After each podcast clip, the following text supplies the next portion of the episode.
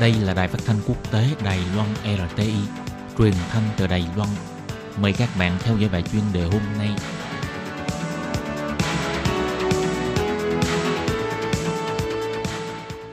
Thúy Anh xin kính chào quý vị và các bạn. Chào mừng các bạn cùng đến với bài chuyên đề ngày hôm nay. Chuyên đề hôm nay có chủ đề là Tàu sân bay Sơn Đông đi qua eo biển Đài Loan, bộ đôi mẫu hạm vun đắp giấc mơ cường quyền của Trung Quốc. Và sau đây mời các bạn cùng lắng nghe nội dung chi tiết của bài chuyên đề này. Tàu sân bay đầu tiên do Trung Quốc tự chế tạo mang tên Tàu Sơn Đông chỉ vừa mới được chính thức đưa vào sử dụng không bao lâu, thì ngày 26 tháng 12 vừa qua đã thực hiện một chuyến đi băng qua eo biển Đài Loan. Hành động này được các chuyên gia phân tích rằng Trung Quốc không chỉ là muốn dùng vũ lực để đe dọa Đài Loan, mà còn muốn thể hiện sức mạnh quân sự của mình với phía Mỹ, cho thấy giấc mơ về cường quyền trên biển của Bắc Kinh.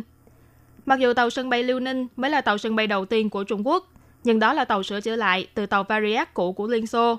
Còn tàu Sơn Đông là tàu sân bay đầu tiên do Trung Quốc tự chế tạo và cũng là con tàu đánh dấu cho Trung Quốc bước vào thời đại sông mẫu hạm, rút ngắn khoảng cách về mặt quân sự với các quốc gia đã phát triển. Đồng thời sự xuất hiện của tàu này cũng đã khiến cho cục diện ở eo biển Đài Loan và vùng biển phía nam Trung Quốc trở nên căng thẳng hơn.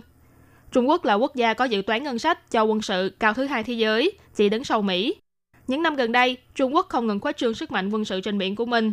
Hồi năm ngoái, Chủ tịch Trung Quốc ông Tập Cận Bình đã lên tiếng rằng Trung Quốc sẽ tạo dựng nên lực lượng hải quân đứng đầu thế giới. Thậm chí còn nói Trung Quốc chưa bao giờ cấp thiết như lúc này. Và một tháng trước khi tàu sân bay Đông Sơn chính thức nhập ngũ, Bộ trưởng Bộ Quốc phòng của Trung Quốc là ông Ngụy Phượng Hoa cũng đã lên tiếng kêu gọi quân đội Mỹ ngưng những hành động thị uy sức mạnh tại khu vực Biển Đông trong cuộc gặp bên lề hội nghị Bộ trưởng Quốc phòng ASEAN mở rộng với Bộ trưởng Bộ Quốc phòng Mỹ ông Mark Esper. Những hành động này đã thu hút sự quan tâm chú ý của toàn cầu. Theo thông tin từ Bắc Kinh, tàu Sơn Đông và tàu Liêu Ninh sẽ hợp lại thành nhóm chiến đấu sông mẫu hạm. Trong thời gian chiến tranh, có nhiệm vụ cắt đứt cơ hội tiến quân vào Đài Loan của quân đội nước ngoài, ngăn chặn máy bay ném bom của Mỹ từ căn cứ đảo Guam và phòng chống máy bay quân sự của Mỹ nhắm vào quân đội và tàu chiến của Trung Quốc khi đổ bộ vào Đài Loan. Còn trên trang truyền thông của Mỹ, thì chuyên gia tại Viện Nghiên cứu Griffith Asia, ông Peter Layton thì nói, tàu Liêu Ninh có lẽ chủ yếu là được dùng để huấn luyện, nhưng còn tàu Sơn Đông thì sẽ được dùng trong nhiệm vụ chiến đấu. Và việc này cũng đưa vị trí của Trung Quốc trong bảng xếp hạng sức mạnh hải quân toàn cầu lên sánh ngang với Nga, Pháp, Mỹ và Anh. Căn cứ theo hình ảnh vệ tinh do Trung tâm Nghiên cứu Chiến lược và Quốc tế của Mỹ, vào hồi tháng 4, xưởng chế tạo tàu Giang Nam ở ngoại ô thành phố Thượng Hải đang bận rộn chế tạo một chiếc tàu cỡ lớn khác, rất có thể là chiếc tàu sân bay thứ ba của Trung Quốc. Và trong báo cáo đánh giá sự phát triển chính trị và quân sự của Trung Cộng năm 2019 của Viện Nghiên cứu An toàn Quốc phòng cũng chỉ ra, quân đội Trung Quốc đang có kế hoạch xây dựng nên đội chiến đấu với 4 chiếc tàu sân bay vào năm 2030. Một trong những mục tiêu mà Trung Quốc nhắm tới khi nỗ lực làm lớn mạnh sức mạnh quân sự trên biển chính là Đài Loan. Vị trí địa lý của Đài Loan có liên quan đến việc Trung Quốc có thể vượt qua chuỗi đảo đầu tiên để tiến vào Thái Bình Dương hay không. Và trên thực tế, để có được vị trí chiến lược quan trọng này, từ tháng 1 năm 2017 đến nay, tàu chiến của Trung Quốc đã 6 lần đi ngang qua eo biển Đài Loan, trong đó có nhiều lần là tàu sân bay Liêu Ninh. Nhưng Mỹ và nhiều quốc gia khác đều nhận định rằng tuyến đường biển này là nằm trong phạm vi biển quốc tế.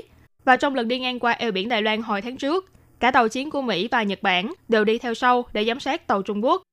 Ngoài ra hồi tháng 5 năm nay, Nhà Trắng cũng đã công bố chiến lược Liên Ấn Độ Dương Thái Bình Dương mới, nhấn mạnh rằng Mỹ sẽ tiếp tục tiến hành hoạt động hàng hải tự do trong khu vực này. Tàu chiến của Pháp thì từng đi ngang qua eo biển Đài Loan hồi tháng 4.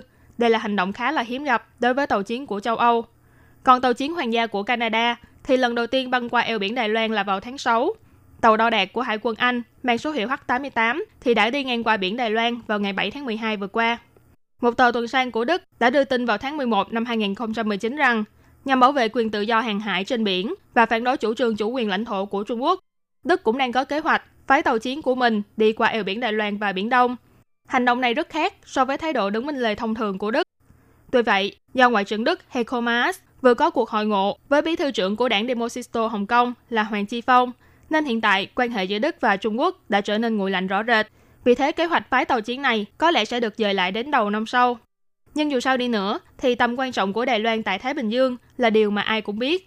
Ngày 26 tháng 12 vừa qua, Quốc vụ viện của Mỹ còn lên tiếng đáp trả Trung Quốc rằng đừng thực hiện bất kỳ hành động nào đe dọa đến an toàn, kinh tế xã hội hay người dân Đài Loan, tỏ rõ lập trường ủng hộ cho Đài Loan của chính phủ Mỹ.